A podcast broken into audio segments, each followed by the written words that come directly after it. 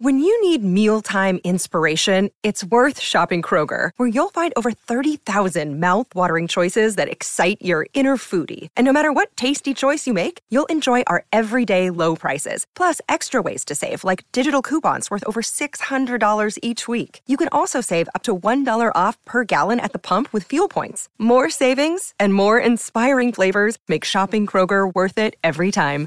Kroger, fresh for everyone. Fuel restrictions apply. Another day is here, and you're ready for it. What to wear? Check. Breakfast, lunch, and dinner? Check. Planning for what's next and how to save for it?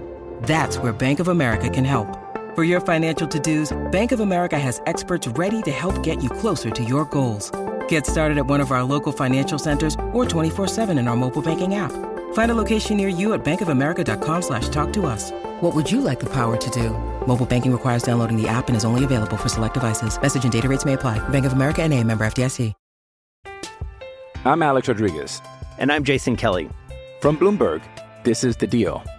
Each week, you'll hear us in conversation with business icons. This show will explore deal making across sports, media, and entertainment. That is a harsh lesson in business. Sports is not And, uh, as simple you know, I- as bringing a bunch of big names together. I didn't want to do another stomp you out speech. It opened up so many more doors. The show is called The Deal. Listen to The Deal. Listen to The Deal on Spotify.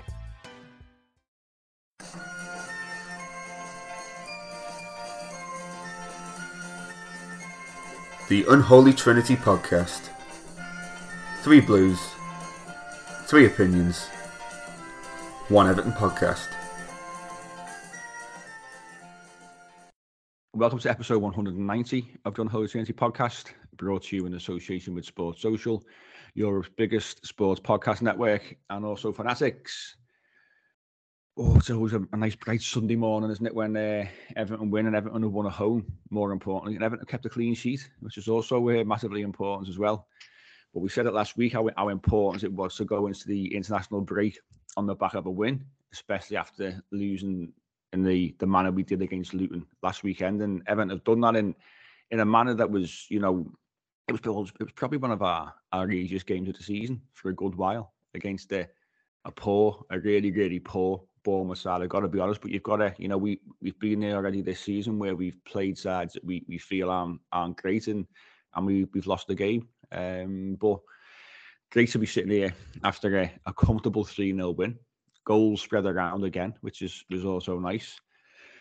But Peter, you must be you must be happy, you must be pleased um, leaving the ground yesterday after after watching probably one of the most comfortable wins we're, we're likely to see. Yeah, de- definitely.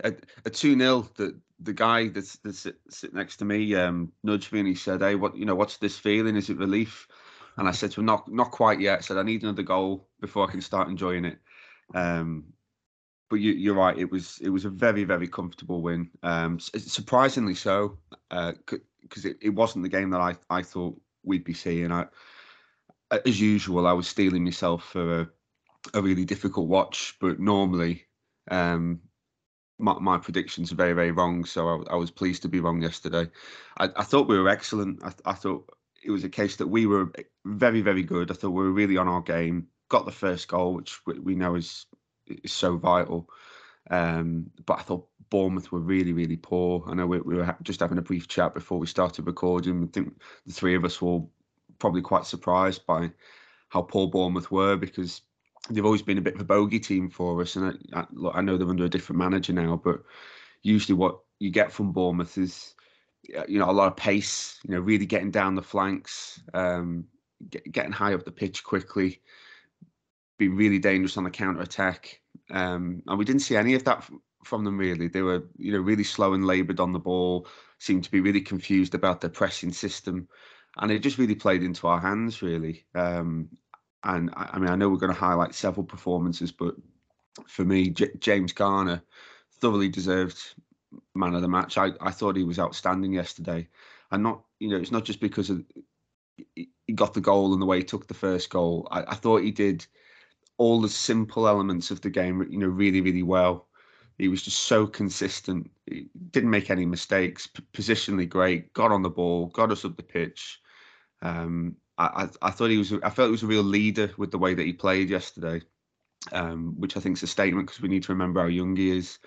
Uh, but but you know, just just briefly, I was so impressed with how he took that um, that first goal because he's got the easy pass onto Calvert Lewin on the right um, when he nips the ball off off the centre half. But he, he plays the right shot. I, I, was talking to Lee after the game yesterday, and you can tell he's a he's a, a footballer. You can tell he's a he's an out and out, you know, in, intelligent player because he looks at the keeper and he, he selects the right shot you know, doesn't just leather it or put his foot through it or you know smash it down the keeper's throat. He has a look at the keeper and he knows he's got a he's got a side foot that at pace and the keeper's got no chance. Um, and I, I, just thought he was absolutely brilliant. But it got us off to a fantastic start. Um, and thankfully, we we managed to keep the momentum up over the rest of the game. I think that's Bob on with the finish just quickly there, Mike, before you come back in. I, th- I think that finish. How many times have we seen players in that situation this season, particularly at home, and then they just absolutely pick the wrong wrong decision, like pass it, like you just said there, people play the easy ball, or you know, absolutely put their laces through it and put it wide, or you know, blaze it off target, and and it looks a simple finish because of you know because of the way it went in, but like you said, I think you said to me on the call when we spoke, Pete, it's, it's like a training ground finish, wasn't it? Open your body up and just side foot it, you know, basically pass it into the net at pace. And that's exactly what he did. And um, credit where it's due there because, you know, he took what I like about that situation is he took ownership of it. You know, like you said, he could have rolled into Calvert Lewin, he could have reversed it to Doucouré, who was also in a good position. And let's be honest, he's not the most, you know, comfortable in front of goals. You never feel comfortable when he's one on one. Um, but yeah, I like the fact he just took ownership of it, opened his body up, and just slotted it. Uh, and it was in the, it was fairly central, but because he was so close and he hit it so true, pace beat the keeper. What he's done there though is, if, if you if you look at it, obviously he had the two runners either side, didn't he? Like you say, how often do we do we look to slide those players in, and then it doesn't come off the balls over hit or it goes too close to the goalkeeper. But what he's done is he's used a defender in front him as a screen, hasn't he? So the goalkeeper can't even see the ball at that point. So if you watch the goalkeeper, because he can't see the ball, he moves too late. He, he can't even anticipate where the ball is going to go. As you say, it was pretty sensible, but because of the because his vision is is blocked by his defender, it, it was really well done and really clever. And, and I think if you ask him, he knew exactly what he was doing with with using that defender. And you know, it's it was a, a very composed finish. And obviously, James Garner playing centrally um, was was also something which fans have been calling for for, for, for quite a while now because we, we feel that's where well he deserves his chance to play in the middle to be to be quite honest. Um, seen it a couple of times, but uh, you know, will it become a more regular thing now? I would expect so. Uh, but obviously, before the game, it was due to be him and, and Gana Gueye. Gana Gueye gets injured in the warm and, and Onana comes in. The, the rumours are there's been a little bit of a, a fallout slash he was late for training Onana, hence why why he was dropped. Was he? Wasn't he? Is that a bit convenient because obviously the manager wanted to play James Garner in the middle? That remains to be seen. Uh, but Onana came back in. Um, and the two of them I thought were, were, were terrific all game. Both of them had, had, had very, very good games. Um, and obviously Doucouré ahead as usual, do, doing what he does, buzzing around. And and obviously we, we were we were putting on a, a, a very, very good press as well. Uh, because Bournemouth had this want, want to play out from the back, don't they?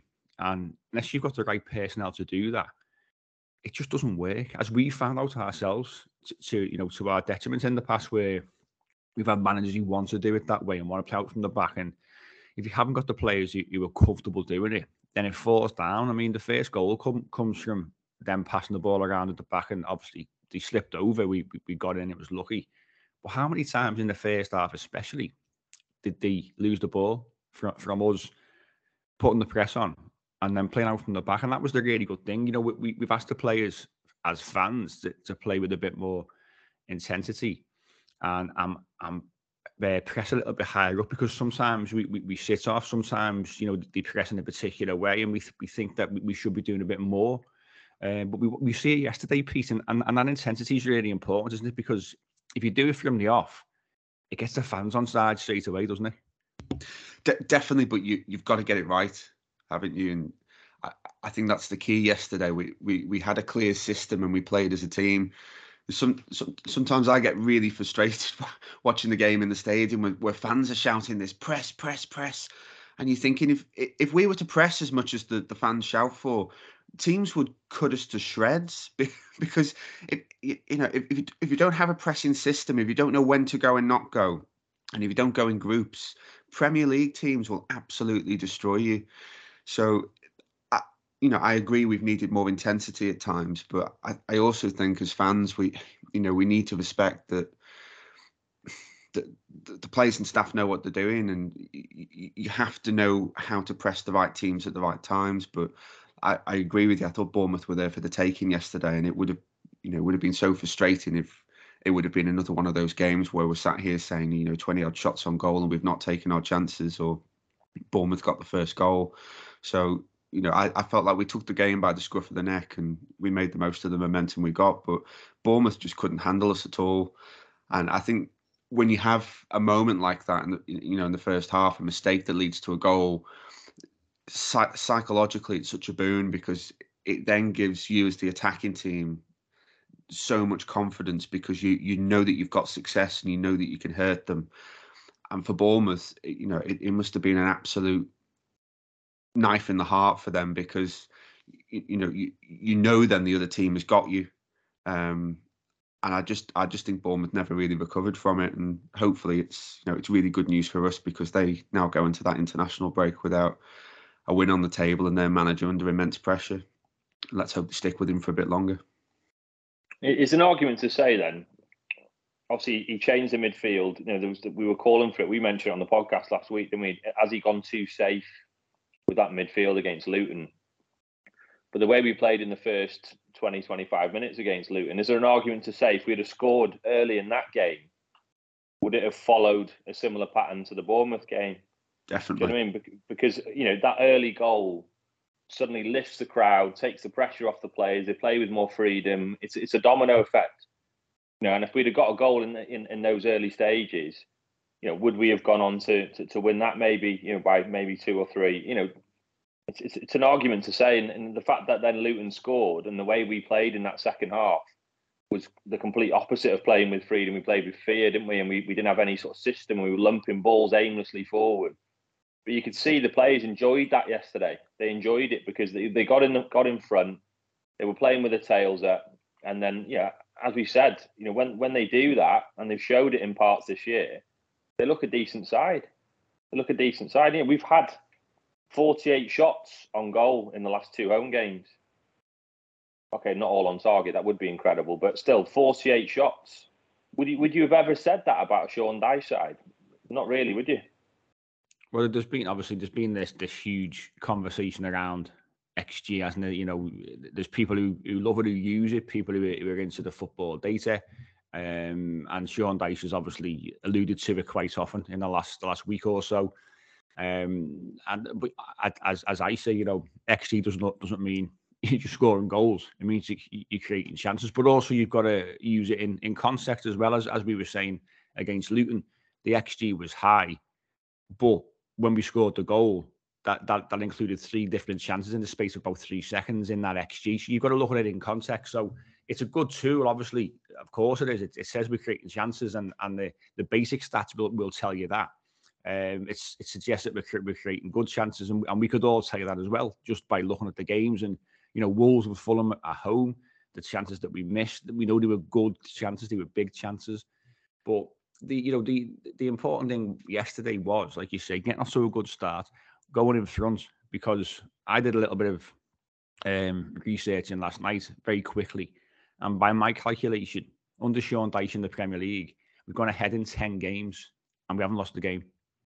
So that that tells you how important the first goal actually is to us and to this side. So whether it's a, a mentality thing, as we've we've discussed in previous podcasts over the last few weeks, uh, whether it, it does breed confidence, whether the, the players then think, well, hang on, we've, we've got something to, to, to hold on to, and it brings the opposing side out a bit more and creates a little bit more space. I, I couldn't tell you that you know the reasons why, but we t- we tend to be good at holding on to a lead or coming away with some kind of points if we if we do score the first goal. And obviously, you'd like you'd like us to to be a bit more resilient. You know, resilience is so important, especially you know when you you are up against it and you come up against against more difficult opponents. But it's a good it's a good little stat that really isn't it? It shows you, as opposed why as fans when we're sitting there and we can see the first goal how many times have we said and how many times have we have we discussed that the opposition score a goal and we sit there and go, well, you know, put probably the best we can hope for here, or that's game over. Um, but we, we've I've got to, I suppose negatively, we've got to look to turn it around, as I say, and look to to come back in games when we do go behind. And as as as Sean Dyche likes to say as well, change the story and change that story because we, we can't just rely on scoring the first goal every single week and go on to get points from there. I think that's a really good point. That's a good start as well. I think one thing I will say compared to the Everton of last season, when Dyche came in, um, certainly after the, you know the first initial bounce you have when you have a new manager, is with with a proper centre forward in there now, and and arguably on the bench, we look like a team that's got goals in us.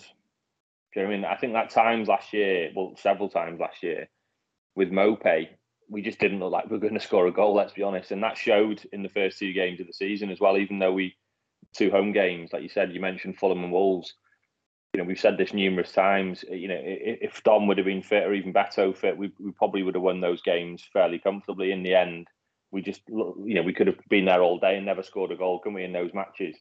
But I do think we look like a team that's got goals in it. And on that, on that note, I think I thought, I thought Dom was unbelievable yesterday. A complete out and out number nine's performance.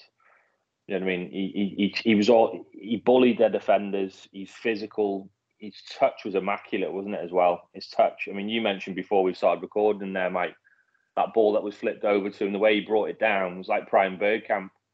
Do you know what I mean? I was expecting to lift it over his head and put it in the corner. Um, obviously, the finish wasn't quite Bergkamp, was it? Um, but still, the touch was was absolutely superb. I think I think that's a big part of his game that's improved a lot. I think. Um, I know he's been injured a lot last two years, um, and he, he's never had a disgraceful touch by any means, but I think he's he's had you know he's he's really improved his touch. You know, the ball's into his chest, the headers he was winning, the layoffs. It gives us such a platform from which to play from, doesn't it? And I thought I thought he was outstanding yesterday. Yeah, really, really solid performance, wasn't it? We, we've seen it since he's come back. Obviously, he scored three goals, a couple of chances yesterday, hit the bar with with a I was going to say header, but I think it was more his shoulder, wasn't it? Late on in the first half. Um, at that, that chance in the second half where he goes through, so, sort of stopped and then dinked it over the keeper just wide. Uh, and like you, like you say, the one which was played was a played long and he, and he sort of pirouettes, doesn't he? And then it's it on the on the volley over the bar. It just shows the confidence that he's got. Obviously, he's fit, uh, he's healthy, he, he, he looks really really strong, and and all it was missing yesterday from his performance what was was a goal. And we were saying earlier on, and somewhat man of the match and obviously James Garner got everything on the on the official Everton website, and there were you know other people in the conversation. Uh, Jack Harrison, obviously, we'll discuss his goal in a second, of course. Um, Calvert Lewin, Onana for me, thought he was absolutely terrific yet again. Um, but if Calvert Lewin scores a goal, he gets man of the match because it's centre forward play. We know how important he is, and even when he doesn't score, we know how important he is to this side. Brighton away last season was probably the best I've seen him away from home. But I think now we're starting to he's starting to match that level of performance consistently since he's come back. And the importance of him can't be understated, can it? Because you know we've got Beto, who again came on for a handful of minutes and had a couple of chances himself um, behind him. So he's obviously pushing him. But Dominic Calvert-Lewin is still massively important to this this Everton side, and and he he gives us probably things that Beto can't give us as well, doesn't he? Yeah, th- this Dominic Calvert Lewin that, that we're seeing at the moment is massively important to, to Everton. And I, I really agree with what you say there that it, it does potentially seem like having more competition now in that position is is bringing the best out of him. But he, he seems to be playing with a a smile on his face, but also, also a, a, a ferocity. I thought he was really aggressive yesterday but you know the, the type of aggression you want from a from a centre forward. He just claimed everything. Um, they they could not handle him at all. I mean, the the, the timing of his jumping. Um, I, I, thought he got fouled to bits at times. I, I, don't get me started on the referee. I won't go on that tangent, but I mean, what game David Coote was watching, I, I, I, do not know, and he was so inconsistent in in some of the things he gave against us. Um, you know, hairline fouls that just you know didn't happen up the other end. I mean, D- Dominic Solanke, if David Coote applied the same reasoning to to Bournemouth as he did to us, would have been sent off in the first half. The amount of times he pulled Onana back. Anyway, um, I, yeah, I thought Calvert Lewin was was superb.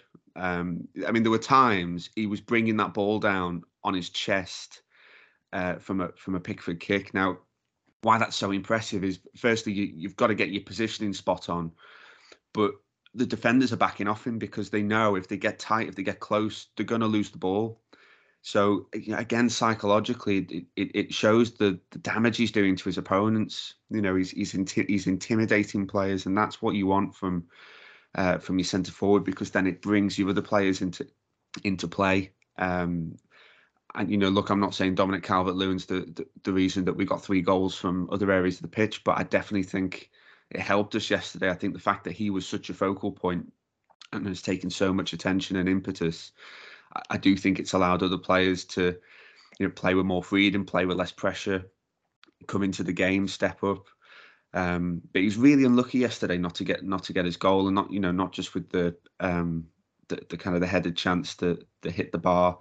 Uh, he was, you know, he was in he was in the right places at the right times for several chances, and um, I thought he was really unlucky. And I, I, think potentially Sean Dyche probably left him on the pitch a little bit longer than he might have liked to, to see if he could get him on that kind of four goal streak. Um, but it takes absolutely nothing away from his game that he he didn't get on the score sheet. And look, long may it continue because we're we're hopefully going into a very important game after an international break where he'll he'll get a bit of rest. Um, with him very, very fit and very, very sharp. And that's only going to be good for our season because, you know, I think probably his absence was, for me, at least 50% of the reason we found ourselves in um, another relegation scrap last season. So keeping him fit and keeping him at this kind of level is just essential for uh, for the rest of our season because I, I think it's got the potential to hopefully lift us up that table to a position where we're, you know, we're, we're dropping the relegation talk at least for a while. Proper athlete, isn't he? Proper athlete. I mean, he's got everything, hasn't he, in terms of his physical presence. Far cry from the little skinny kid we brought from from Sheffield United. He, he looks a you know a real athlete. Like you said, with his bat to goal, exceptional. But you forget how quick he is as well. Quick, isn't he? He gets across the grass. You know that intimidates as well, and the fact that he's a he's a threat in behind as well you're going to get there nine times out of ten. Um, you know, if you put it in the channels, and yeah, really impressed with him. You know, he's getting close to the form now um, that when he was picked for England, wasn't he? And he was scoring all those goal, goals for us with with um, Carlo. So massive credit to him. And I agree with you, Pete. I think he, he probably was on the pitch. If there's a criticism of Sean Dyche, he probably should have made the subs a little bit earlier for me um, because you know, Beto came on. He, he, didn't. Okay, he had a couple of chances, but I'd have given him. I'd have given him at least 15, 20 there. Give Dom a bit of a rest. He's done his job. The game's won. But Dyche is probably like one of us. He's probably thinking even at three 0 if they get a goal, we could lose this. You know I mean? The way we've been playing. So, um, but no, I think he. I'd, I'd, have brought. I'd have brought him off definitely there. I'd have, brought, I'd have brought brought Harrison um, off, who I thought was exceptional again we saw it in the Villa game, didn't we? His, his, his ability to press, which he's obviously learned under Bielsa, his ability to cut down passing angles. He's just very intelligent. And, you know, he matches that work rate with quality as well. Um, we saw that with the goal. I mean, that was, Mike, you described it as one of the best goals you've seen at Goodison. It was a, it was an unbelievable finish. First time. I know it set up nice for him, but even the other players were shocked when they looked, they couldn't believe it was in. It was just like, you know, perfect touch. You know, the weight of that shot was perfect. He didn't lash at it again. He just guided it um, hell of a finish. I thought McNeil as well was exceptional. Both of them on, on on either side, both have got work rate, but they both got quality as well. Um, and Danjuma can consider himself unlucky for not getting any minutes at all. You know, didn't come on at all. Um, you know, and arguably, let's be fair, him and him and Beto were actually doing all right. They were showing bits, weren't they? Before obviously they've been replaced. But again, that's what we want. We want competition. We've been saying this all along you know, if Danjuma wants to get back in the side now, he's going to have to go. Well, look, if I get a chance, I'm going to have to take my chance because at the moment Neil's ahead of me, and and the same with the same with Beto. I know, obviously, you know, again, he, he, as like I said before, he didn't probably get enough minutes.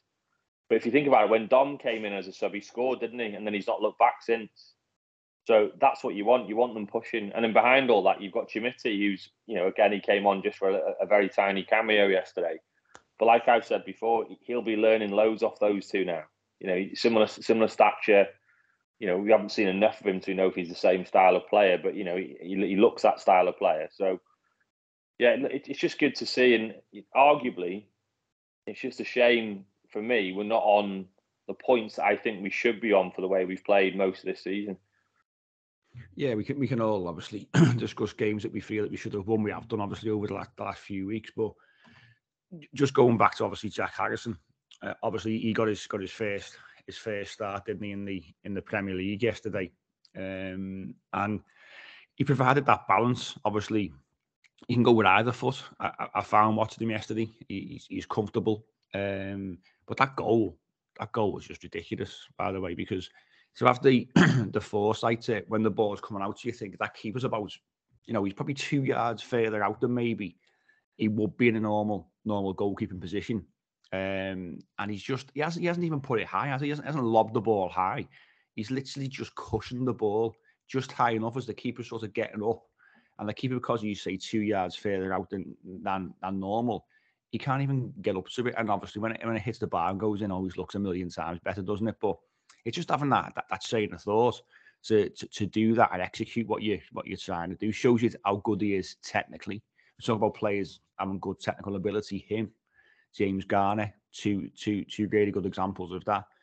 And it was just it was a fa- fantastic goal. I, I, was sitting in the park end yesterday for uh, for the first time in a while, and it was just it was just terrific to see to see that level of goal, that level of finishing, and obviously the the impact there that he had on the game as a whole. You know, we said work rate was was terrific. Uh, we know we get that with with Jack Harrison, like like you say, he's he's been on the Bielsa and was on the Bielsa for for a while at Leeds, so he knows exactly what what in, to play the an intensity is all about. Um, but he, yeah, he was the, goal was just I can't I can't say enough about it because it was just it was that good. Could have had two, couldn't he? Obviously, the one, uh, the third goal where where uh, Doucouré puts it in from a couple of yards out. He's unlucky with with the header, isn't he? Great ball from McNeil, by the way. Puts it across.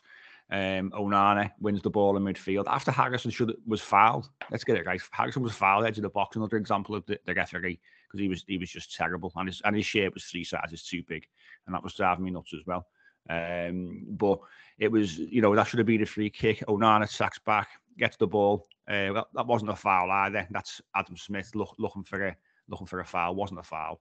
Um, and away we go. And Harrison's there, back post, catches the ball really well. You know, the, the player on the line, he's blocked it really well. And there's and there's Doucouré to, to hammer the ball home. You know, Doucouré, how many goals has he scored now under under Sean Dyche? How, how important has he become? We had, we had a chat a few weeks ago on here about the importance of Doucouré. And you know he's he's unorthodox, Doucouré, isn't he? And and he's he's one of those. I mean, you, you watched him yesterday, Pete. Where how often did you know, when he picked the ball up, when we we were turning, uh, they turned the ball over, and we were looking to looking to go, and he's just so he's just all all legs, isn't he? He's just all over the place at times, and and you want him just to just to calm to calm himself down, have a little look around. But he he's so important to this side. His work rate is really important. The fact that he scores goals, you know, he's him, him and Dom now is a three, three goals apiece this season. Um, you know, he plays in in that almost at that number ten. They press as as a two. That you know, both of them. Um, so so important to have to have players in positions and and impacting games, but also, like you said, Lee, players behind them who can come in. You know, players who've been pushed out because other players have come in and scored goals, basically, and had good performances. Um, and now Gana Gueye finds himself in that position, doesn't he? You know, we, you know, Sean Dyche's potentially stumbled upon that yesterday in terms of the personnel who played uh, because of Gana Gueye's injury in the warm up. But it begs the question now going forward what will the manager do? Um, and we'll discuss that in more detail in, in a minute. But all in all, you know, a good performance, a solid performance. Great to get a clean sheet. Great to score three goals. Great, great for the Gwladys Street to actually see a goal at their end for us, which which has been has been a while as well.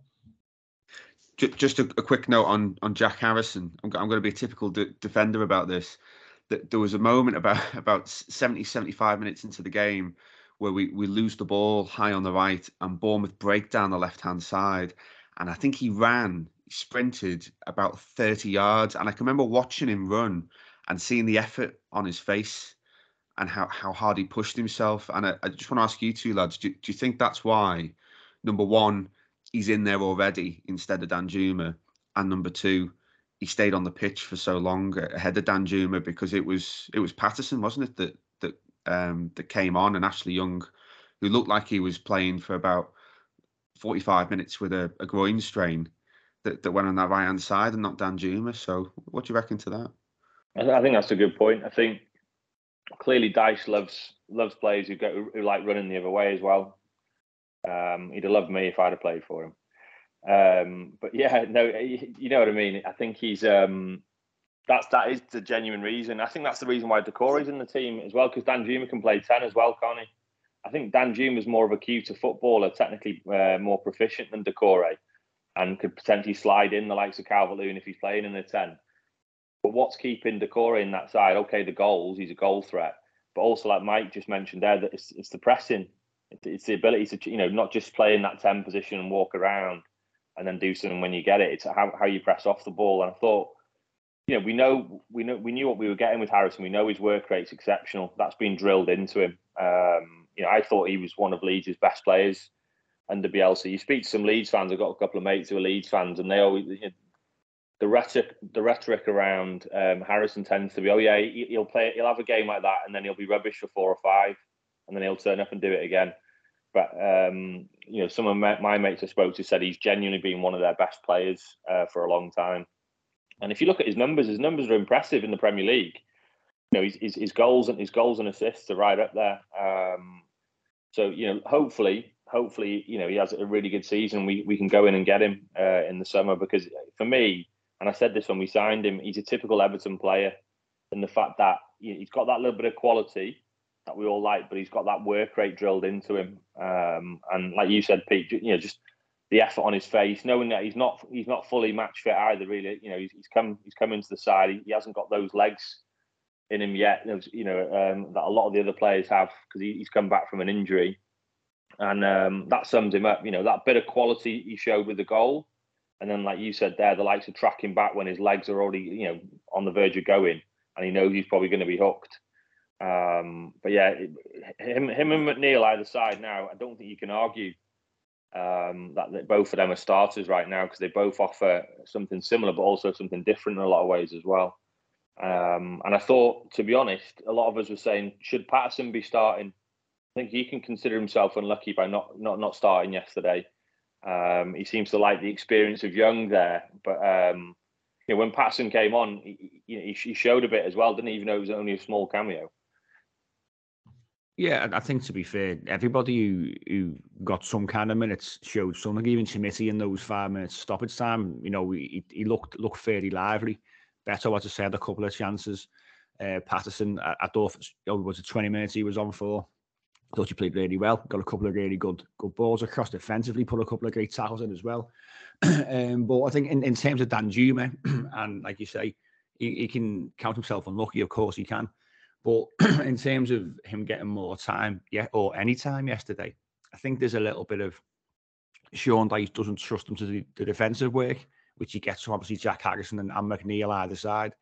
Um, and obviously that, that, that meant he, he didn't didn't come on. But like we said, we, we feel the substitutes could and should have been made earlier. At, you know, after 70 minutes, you 3 0 up. The game is done. The game is done. And the manager's got it. And that's when you got to use your squad. Don't, I know we had an international break on the back of this game. But let, us not, you know, burnout's probably the probably the wrong expression this area in the season. But you know, when we can manage players' workloads, let's manage them. Let's let's get Calvert Lewin off. Let's get Harrison off because he even said was before the game he had the tight hamstring before the game, Harrison. But he said he wanted to go out there and play, and obviously he said he was he was okay. But you know, if that's the case, get him off. Just get him off earlier. You know, Ashley Young, like you said, got hurt, didn't he, early in the second half? just get him off. He's on a booking anyway, as as as per usual, after about three seconds. So just get him off and get get Patterson on. There's, there's no problem with that. So the manager's got to be a, a little bit more trusting of, of certain players. And you know, I know it's hard because uh, we know as Everton fans, even if three up, you know, you feel that you can't settle. Um, but I felt that there was nothing coming back from them. You know, they had the a couple of chances late on. Was it McNeil off the line, header from a from uh, from a corner? And then Pickford late on, was 85th minute or so, saved saved uh, one from Kiefer Moore, but there was nothing coming back. So as a manager, you use your squad, but you know it, it's brought about dilemmas now going forward for him. You know, as I said, Gana Gueye's probably the biggest one. You know how important he's been to, to this side, and and he would have been playing yesterday. Would have been Onana missing out for for whatever reason. Um, but obviously, we, we've got to look forward and, you know, what's the impact of that now? As Sean Dyche stumbled across a formation, a setup of, you know, using particular personnel, and we're going to discuss that after this short break. I'm Alex Rodriguez. And I'm Jason Kelly. From Bloomberg, this is The Deal. Each week, you'll hear us in conversation with business icons. This show will explore deal making across sports, media, and entertainment that is a harsh lesson in business. Sports is and, not uh, as simple you know, as bringing a bunch of big names together. I didn't want to do another stomp you out speech. It opened so, up so many more doors. The show is called The, the deal. deal. Listen to the deal. Listen to the deal on Spotify. Welcome back to the second part of today's Unholy Trinity podcast. And obviously, there's no there's no preview this week with it being international break. Merseyside derby next up, which we obviously will discuss um, sometime next uh, next week, week after. But obviously, like I said yesterday, we saw players playing in the positions that we feel they should be playing. James Garner was poor centrally and had obviously a, a, good game, scored a goal. Onana played really well when obviously he shouldn't have been starting and Gana Gueye should have been. Um, obviously Jack Harrison in on the right hand side. So we seem to be getting that bit of balance. And after a 3 0 win, you, you look at the at the players who played that game, and obviously the, there's a there's a case now to say, well, they should all be starting a Merseyside derby. But in terms of Gana Gueye, we'll we'll we'll focus on him. He's got a really important role to play, hasn't he? But, You know, given the, his experience, given his ability. Don't forget as well. It's not not a simple case of saying, well, Onana and Garner had a really good game there, so so that's us now going forward. They will start every game in in that formation. Yeah, I think yeah, maybe you're right. Maybe I stumbled upon it. Um, if I'm right in saying, did they both play in centre mid in again in the Villa game in the cup? Yeah, off the top of my head, yeah. Yeah, I think they did. So, um, and I thought we were exceptional in that game. I know we changed the formation slightly, um, and it'll be interesting to see if he goes with that same formation when we play Liverpool after the break. I think what he can be now, I think he can be you know, providing Garner's okay, by the way, uh, uh, oh, um, uh, sorry, uh, Gana Gueye's okay, the injury's not too bad. Let's say he is fit. Um, it'd be interesting to see against so-called better sides, you know, who, who, will have more of the ball and cause us more issues. You know, and it will be Liverpool away. It's, it's, you know, our record there isn't the best at all. Although we have finally put the hoodoo to bed thanks to Richarlison and, and, and James. Thank God that Sky can stop moaning about that or bringing that up every five minutes. Um, but I think he, he can be selective in certain games now. I think in games like yesterday, where you know where where we should be favourites to win against you know lesser teams, uh, particularly at home, I think he, he can he can maybe go with the uh, James Garner, Onana in midfield, and be that little bit more attacking. You know, they both they're both young lads. They're both athletic. They're both youthful. They can both get about the pitch. They can cover the grass, um, and they can get up and down. And both of them did that exceptionally yesterday. Um, but I think there's a place in there for um, for Gana Gueye definitely um, when we want to be more solid and we want to be more resolute and we want to fill the spaces in the middle of the pitch. Um, I think he, I think he may well do that in, in, in certain games. And this is not to take anything away from from Gana Gueye because I know some some fans, not all, but some fans have been a little bit critical of him. I still think he's exceptional for us on the whole. Okay, occasionally he has lapses in concentration, gives the ball away uh, when he shouldn't do. But overall, I think he's still been since he's re-signed for us. He's still been consistently one of our best players. You know, if you look at his, his ball winning stats and his tackling, um, it's, it's right up there, isn't it, with some of the some of the best players in his position in the Premier League. He's an exceptional tackler. He reads the game brilliantly. That's another underrated part of his game as well. He doesn't dive in a lot. Very rarely leaves his leaves you know leaves the ground to put a tackle in. He just reads the game brilliantly, and and you know, we've been saying for a while when when when he was playing in there with Onana, we were saying that look, why can't Onana play in the six and let Gar, you know, Gana Gueye just go out and does what he you know, do what he does best, which is you know press the ball and and and, and harass people and, and tackle people. Um, because he, like I said, you know, it's a big part of his game. But that's again a nice problem to have now. You know, we've got Liverpool away, like I said. I think he may change it and go with the three in there again. Let's see how it plays out. Um, and also, you know, in, in game transitions as well. If, if, if suddenly we need a goal or we need to be a little bit more offensive, he can he can he can hook him off, and then we'll go with the other two in there like we did yesterday. So again, you know, and, and I stand by this. Like I said last week, I think it, if if those players that played yesterday are fit, it's, it's for me, it's it's it's definitely a mid-table side, if not maybe a little bit better. If we keep those players fit, if we start losing a few key players in certain positions, particularly at centre half, for example, then it can it can have a big impact on us. But I do feel now, and Kevin Thelwell deserves a bit of a, a round of applause here with, with with what he had at his disposal and the amount of players he had to try and get rid of as well. He did pretty well in the transfer window to make us, you know, have that little bit more quality and depth in certain places in the team, hasn't he? Yeah, we, we discussed obviously the transfer window previously, and we know we were we were hamstrung in terms of what we could do. I think the players that have been brought in, you know, were, have all offered something, some more than others, but obviously the likes of Timothy hasn't really had a chance. Um, obviously given given his age, of course. But you know, I think we did fairly well.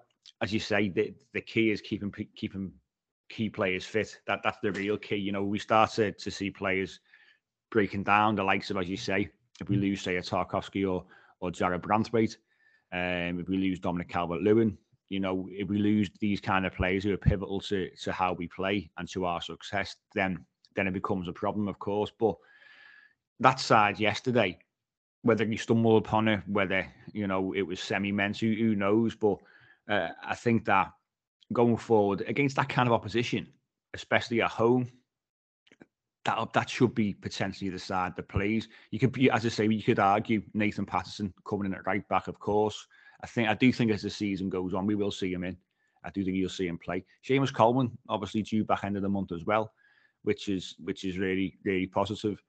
Um, but I think that that'll be this will be the side I think. Um, but Gana Gueye, as I said, still really important. Like you like you mentioned, then you know, in terms of his, his interceptions and tackles, his stats are right up there with the with the best of them. We we know how important he is in that particular role you know, I think does does he turn 34 um, before the African Cup of Nations? So you know, he, he's getting on a little bit now, of course, but he's still you know absolutely full full of energy. Um, oh, he's, he's 34 already, sorry. So he's he's a player who is past his prime, but in terms of what he gives us, he's still been really important and still will be important. I think in certain games. Um, it's whether or not, you know, we, we talk about trust with the manager, Pete, and Will will will the manager trust James Garner, Amadou Onana to be that partnership in in a midfield too? Obviously, with Doucouré ahead of them, that's a big question, really, isn't it? Yeah, because again, you need to remember how, how young they both are, um, and you know, how, I guess how little Premier League experience, how little big game experience they both have. And yesterday, it's nothing to take anything away from the, either of their performances whatsoever. But we were playing a very, very poor Bournemouth side when playing Manchester City. Um, and what you say, what you and Lee say about you know Gueye's consistency, uh, it, you know, uh, with a high level of performance is really spot on. I've, I've got the uh, the Premier League stats here um, from from last season. Now Declan Rice is ninth for top tackles. Um, Casemiro fourth, Idrissa Gana Gueye third, and he's he's miles ahead of Casemiro, by the way. Uh, top is João Palhinha from Fulham. Second is Moses uh, Caicedo. So it, it, like you say, it shows what kind of company he keeps, and I think sometimes Gana Gueye, for me can come under a little bit of unfair criticism for his work in possession. I think sometimes people get a bit um, frustrated if, if he has a shot or if he, you know, he might not be so progressive with his distribution, but you need to remember what you get from him defensively. You know, because he's he's in the, the the top ten. He's third for tackles, but he's not in the top ten for fouls. Um, and Moses Caicedo and Palhinha are. So again, it, it shows how consistent he is. It shows what a good tackler he is. He wins the ball back. He gets us back on the ball, um, and his his work rate and his positioning you know, are, are so top quality. And I think you need you need to remember because I can remember the three of us saying when we when we re-signed him and he came back into that midfield, you could see he was levels above what we'd had in there. You know, it sometimes I think as football fans we have short memories. It's not too long ago we had, we had a midfield two of Andre Gomes and Tom Davies who different types of players and could just not get around the pitch, particularly defensively to to cover areas. And we weren't getting those tackles in. We weren't winning the ball back, and we were just so open and so easy to slice through. So I, I think Idrissa Gana Gueye is an indispensable player for us. And I think the best way I could probably frame this is: Do we find ourselves having a really good problem? Again, competition for places, levels going up you know you've got a young player in James Garner who's you know really quite technically gifted, um, and it, it is on what seems to be a you know really progressive development curve, and you know a really experienced player in that position or a very similar position in Idrissa Gana Gueye that you know he can learn from and compete against in a healthy way. Um, that would be my hope because uh, I know initially when we we kind of crystallised this midfield three, it was under Lampard's tenure where we were looking to play a different type of football in a different system, and it might be might have been as Lee was saying a moment ago, Onana might have been that that kind of six with you know James Garner and uh, Idrissa Gana Gueye kind of either side in front of him to help us uh, get up the pitch a bit quicker, have more of a passing game, allowing Gueye to kind of break up the play. I don't think we're going to see that under Sean Dyche, but I do hope what it gives us is yeah, competition for places and le- levels going up across the pitch. And like you say, Mike, with Gana Gueye's age, maybe this could be a blessing in disguise where it starts to take a little bit of pressure off him and it gives James Garner, you know, not not a not a free hit, but I think you know, less pressure to have to perform at a, a kind of a nine out of 10, 10 out of 10 every week. I think he's well. One thing I'll say as well, I think he's a real pro as well, isn't he? clearly looks after himself. You know, he's an example. I'd imagine him being an example in training as well. You, you got, you know, by all accounts, him and Onana are quite have become quite close. Like his little protege underneath him. Um, obviously, very different types of players in some ways, just just by their stature alone. That's the other thing with with with with Gueye as well is is that you know he's, he's a fairly slight guy, isn't he? He's not as if he's in. You look at Palhinha, for example. He's a big guy. He gets about the pitch, like you said. He's aggressive but uh, Gueye, he's almost a bit Kante-esque in a way, isn't he? In the fact he reads the game so so well, and and and like you said, Pete, you know, his tackling is he, he's brilliant. It's very clean. Very, I can't even. I can very rarely remember him sliding. Can you? Very rarely, like dives in like that. And you know, obviously Onana's almost the opposite, and he? he's, he's his legs everywhere, um, and he times that really well. By the way, Onana, but I just think Gueye's he's a real pro to those two younger lads who obviously got got the nod in the end ahead of him yesterday for different you know for for, different differing reasons. But I think he, he he'd set an example, and you can tell he just looks after himself. Yes, he's 34 now, I still think he can play at this level until he's 36. Definitely, I think easily, if, uh, unless he gets a major injury, touch what he doesn't. But I think he comfortably play still at this level uh, for the next couple of years. And um, you know, I know it's his second stint, and he's not quite maybe you know the same uh, player that we had back then, but he's still an exceptional player, isn't he? Yeah, of course, of course he is, and and it's important to have players, you know, experienced players around this squad because if you let's look at look, look at the ages of, of the players who play a big part in this squad. Nathan Patterson, twenty one, um, Mykolenko, twenty four, still fairly young. Branthwaite signing new contract by the way, great news, twenty one uh, Onana, 22, James Garner, 22, Brent McNeil, 23, Chermiti, 19, um, Lewis Dobbin, 20. You've got a lot of young players in this squad, so you, so you need you need that experience. So it's good to have have a, have a good mix of ages on the pitch, um, and and we are putting responsibility on young shoulders, but they need that experience around, and that's why you know the importance of of a Gana Gueye, of of an Ashley Young, um, even Dominic Calvert-Lewin, you know, was he 26 years of age, but he's been there, done that. You know, he's played a lot of Premier League football. He's played on the international stage for his country. Uh, we, we, need a good a good mix, and, and Gana Gueye is so important. He seems to be a likable character in the squad. He's got a, he seems to have, have, a, have a close bond with the likes of Onana, Doucouré, um, Danjuma. They all seem to be the ones who, who socialise together. Um, so he's going to get his moments, and it wouldn't it wouldn't surprise me to see him back in the side for the Merseyside derby when we need bodies in the midfield. It would not surprise me to see him in there. Don't, don't be surprised if the manager decides to put James Garner back on the right. Just don't be surprised because you know you know what he's like, um, and he could very well do that.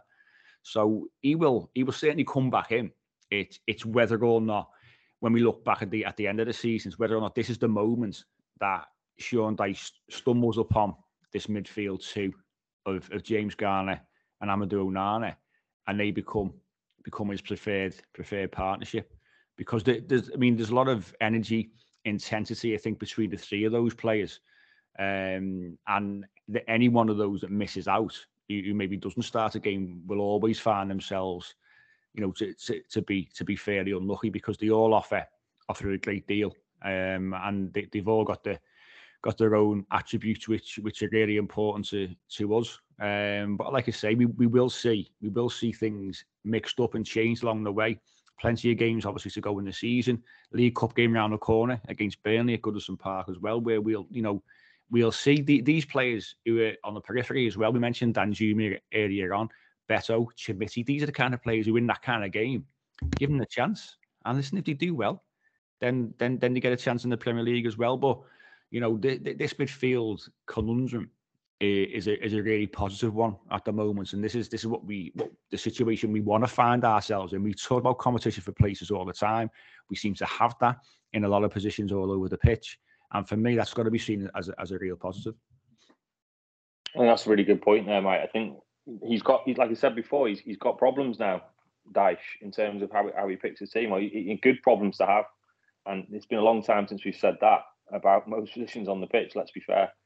Um, but if there's a slight criticism yesterday, know what you boys think, It'd be interesting what you think. Um, and I know we won the game comfortably in the end, but is there an argument to say we probably should have been a bit more ruthless, maybe? You know, with the chance that we had yesterday, could we have not have used that as a platform once we got into a comfortable lead, you know, to score five or six or even more. Um, it'd be interesting to what you, you boys think there because, you know, again, yes, we've won comfortably, um, and you know we we can't say that about many games at Goodison for for a while. But would you not say yesterday that we probably should have been a bit more ruthless and and maybe scored five or six? I I, I think arguably so, and I, th- I think Sean Dyche um, almost said as much, didn't he? Particularly about the the first half, but you know maybe it's in part around what what that game represented in terms of how important the the win was, and you know the the psychological blow of of Luton. Hopefully, if we are able to climb a, a bit further up the table, we might start to see performances like like yesterday, like Luton as well, start start to become a bit more ruthless because I I do think we've got that in our locker with the way that we we play now. And you know, when you've got the likes of you know McNeil, Harrison, Doucouré, who can bring goals from midfield, hopefully it might be something for us to look forward to. Eh? I, I think you're always wanting more, aren't you? And and you're always greedy in that kind of game when you scored three. Uh, the opposition have, have, not really laid a glove on you, and you have other other good chances. You know, the keeper. If you think about late in the second half, um, you know, we, we had a couple of decent chances. Onana had those two really quickly. Was it the header? Came back to him, smashed it back. He was made a, a decent save. Onana in the first half when he's he's he's he's spun hasn't he, and he's put it just wide. Um, so there's there's three for for one player alone. Obviously, we talked about Calvert Lewin in the bar. We talked about the one he's he's dinked over the keeper. The better one he's put onto the side netting. Um, th- there was a lot of chances there, wasn't there? But I think you always, when you're in such a comfortable game, you always want more. And as fans, we want to see a game where Everton come away scoring five or six. Of course, you know it's uh, that's what you go and watch football for to, to see your team score goals. It, it's as simple as that. But I think you know let, let's not let's not downplay the performance. You know, it was a good performance. It was a comfortable performance. The clean sheet first one of the season, really important for, for Jordan Pickford and his and his defence to, to come away with that. They, they were really keen on ensuring we came away with a clean sheet um, late on, especially. So a real positive performance. More questions for the manager, which is what it's all about. Um, and and certainly, you know, competition for places, including Gana Gueye, Onana, uh, James Garner in, in that midfield, Doucouré as well. You know, there's players waiting. There's players waiting to come in, and it's a good problem. We've said it before in terms of the, the striker position and the wire position. It's a, it's a good problem for the manager to have, and that's what we want to have. The manager thinking, I could start any one of sort of three or four players in that position there, um, and that's exactly what we need for, for this side to, to push on and and feel that there's competition behind them. There's people breathing down their necks. So if I don't perform, I'm out. Um, and and I think you know, as I say, I think the, the derby we, we might just see changes again. Uh, you know, on that same point, um, Dyche has been coming under a lot of pressure, hasn't he? Um, particularly after the Luton game. Putting it in slight context now, in all competitions, we've won three out of the last four. And let's be honest, the Luton game was a bit of an anomaly. I still think I'm convinced of it that if we'd have scored first there, we'd have, would have gone on to to win it. In the end, we've got done by two poor, really poor set piece goals. Um, and Luton will be no mugs this year. They gave Spurs a good game yesterday. Uh, I know obviously there was a sending off in that, but they, they, you know they were still in the game even before the sending off. But I'm just looking at the you know particularly the home games uh, this season, and and and we, you know we have we have been pretty attacking. If you look at it against Fulham, we had 19 shots. Against Wolves, we had in uh, the, the next home game we had 15 shots.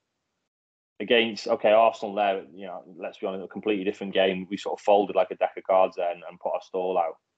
But then you look at that um, Bournemouth game yesterday, like I said, um, 25 shots, 23 shots against Luton. I mean, you'd never have you'd never have thought that, would you, when we brought Sean Dyche in? That would be having those number of shots in, in games you know, let's put that in context.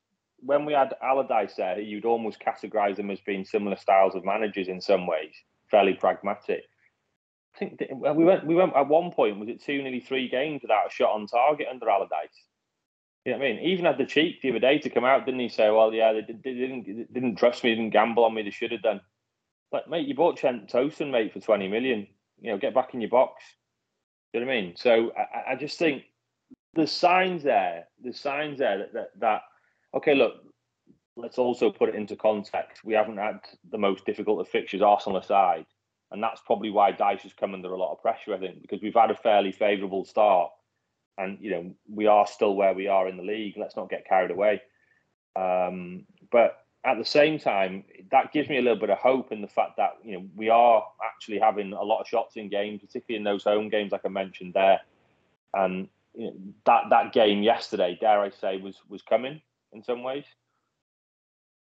Uh, yeah, we, we, I think I think even Sean Dyche has said, hasn't he? He's alluded to the fact that he, he felt that that you know that kind of result uh, was on the cards. You know, the games that we feel that we should have won or got even got something from. We've we've mentioned them countless times over the last the last few weeks. You know, any of those games, Everton could have won by by two or three goals. So someone was going to be on the end of a hard, and, and like we say, it could have been a real hard, and couldn't it? It could have been a five or six um, if if we if we took our chances. So I think that that performance was always on the cards. I think we want to see it more more often. These are the games. These are your bread and butter, and they always should be. They always used to be, and in the last two years they haven't been, and that's that's always the, the concern. We have to get, get back to so that I said I said last week about you know we used to be Fortress Goodison, didn't they? But recently we've given every everybody the keys to open every single door uh, and and effectively apologise to them for any inconvenience when they've left with a win. So that's how it's become. It's become a little bit of a chore playing at home. The players don't seem to revel in it. They seem to shy away and, and hide. Um, but that's what we should be doing to those kind of sides, Luton included, because they were terrible. Wolves, Fulham, those kind of sides, Everton should be getting points from, no problem at all. You know, and then obviously whatever you get away from home, if you can come away with three or four away wins in the season, and you can get sort of nine or ten home wins, you, you know, it's it's it's a comfortable season, isn't it? And okay, easier said than done. But Everton have got to start putting in those performances every single week at Goodison Park against them those kind of sides, in my opinion. Um, but you know, let let's not dwell. There's, there's no there's no negativity um, in terms of in terms of yesterday.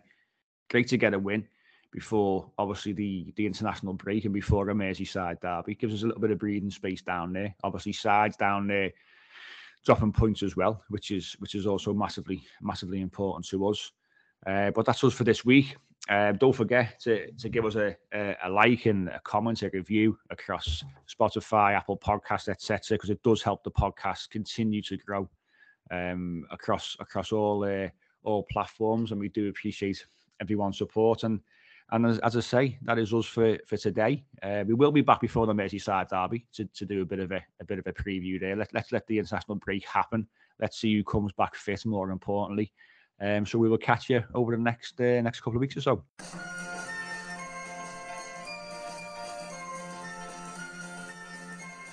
The Unholy Trinity Podcast.